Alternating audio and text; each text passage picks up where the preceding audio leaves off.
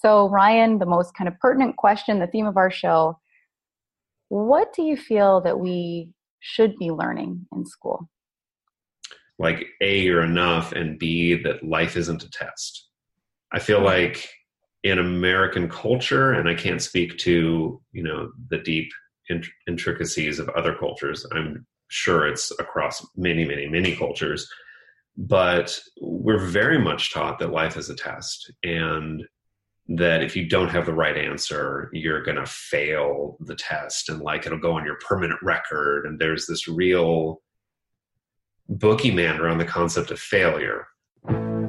You are listening to what we should have learned in school.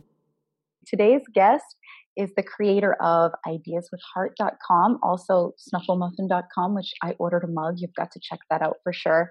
And what actually even brought my attention to our guest today is his column that he has on medium.com. So please, everyone, welcome our virtual audience here, Ryan Weisgerber, to the show. Hi, Ryan. How are you doing? Hello. I'm doing well. It's good to be here. Yes, you too. So, again, speaking to the content that you were writing and the personal stories and insights that you've seen in your life. I just, I had to have you on the show. So thank you for playing along. Uh, the first question I have for you is Ryan.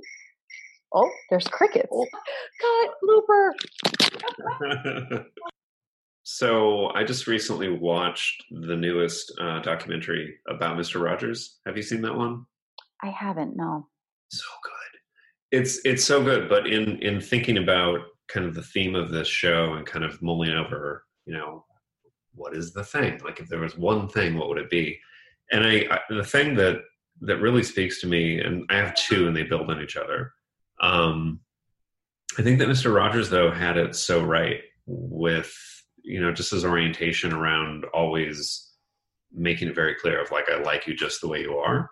Mm. which i think that you know inherent in that is a message that you know everybody is enough as they are. And i don't think that that's taught enough by parents or teachers or and the fact that they're not teaching it themselves that implies that they didn't learn it either. So it's this multi-generational pattern that's going on of people you know just not realizing that. And like that's such a fundamental it's a fundamental truth and the absence of, of awareness of that is such a fundamental void that it's not surprising then that it, it plays out in so many not super excellent ways in the world. And the second part of that is like a you're enough and b that life isn't a test. I feel like in american culture and i can't speak to you know the deep intricacies of other cultures i'm sure it's across many, many, many cultures. But we're very much taught that life is a test and that if you don't have the right answer, you're going to fail the test and like it'll go on your permanent record. And there's this real boogeyman around the concept of failure. I, I, guess I could say I'm very passionate about failure, not about um, the experience of it, but about the concept of it. Because I think that it's it's such a it's such a perversion of something very valuable and very innocent which is a mistake. Like mistakes are such radically powerful seeds for lessons and too often people get caught up in this idea of you know if i don't get the right answer or if i try something if i start a business and it doesn't work out exactly the way i'm hoping that it does that's a failure. And there's a lot of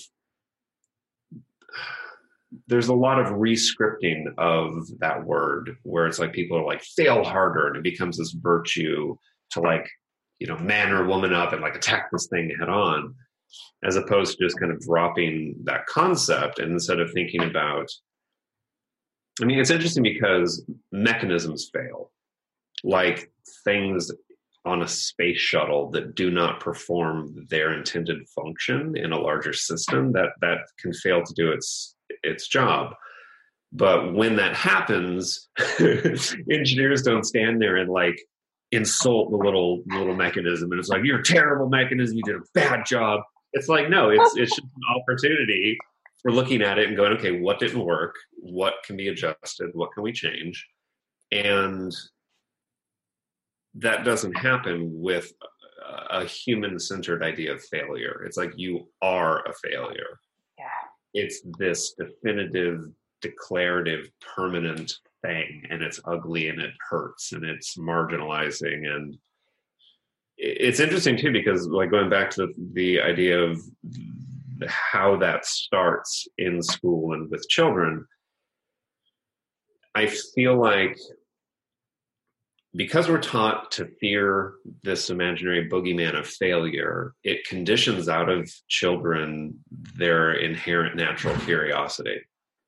Hmm. And as curiosity gets conditioned out of us, and we start fearing that if we don't get the right answer or we don't do the right thing, something bad is going to happen. So we start, instead of being curious and exploring and experimenting, we start looking around at the environment. It's like, well, what's the safe bet that everybody else is doing? And then we adopt those. And some of them work well and some of them don't work well at all. And it's interesting too because there's that whole notion of, of history repeats itself. And history only repeats itself when people keep making the same choices they made previously. So it's like creating this idea that you're not enough unless you get the right answer and do it right and everything works out the way that you're meaning for it to. And then conditioning in this fear of failure results in a diminishment of curiosity and open exploration and experimenting, which very much creates this situation where people are just, you know, grabbing it at the tried and true methods that they've seen other people do and recreating the same sort of results. And yeah. Yeah. Yeah, it's so interesting. I remember the first time it it occurred to me because I've wanted to sing as long as I can remember, and mm-hmm. I've, I, you can watch these periods in my own life where, as a child, you don't care about singing in the right note. You don't yeah. care if people like it. I just chased my father around with that video camera and I started belting the national anthem. You know?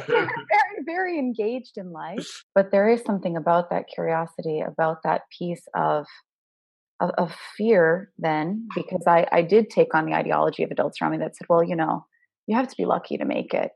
Yeah. I didn't even attempt it. You know, I, I, moved to New York City, but that was because of college, not because I was really um, kind of pursue singing. And and I, of course, have many folks in my circle that are creative people. But okay, let's even take away creative people. I think creativity is is a, is a value with within everyone. But people that want to pursue a creative career, but they they just get so stuck, it's so close to them like I, I remember I was speaking with a gentleman once who was creating a really good living actually from his artwork. But what he really wanted to do, his childhood dream was to be a screenwriter, but he couldn't get past giving his manuscript to other people. It was too close to him. Again, that, that rigidness of yeah. being afraid to fail. What if people don't like it? It, it, it was very personal. Yeah. And, and what I've seen, and, and, maybe you can uh, share your own experiences too, life actually isn't as personal as we as we think. Yeah. That that there's that piece there.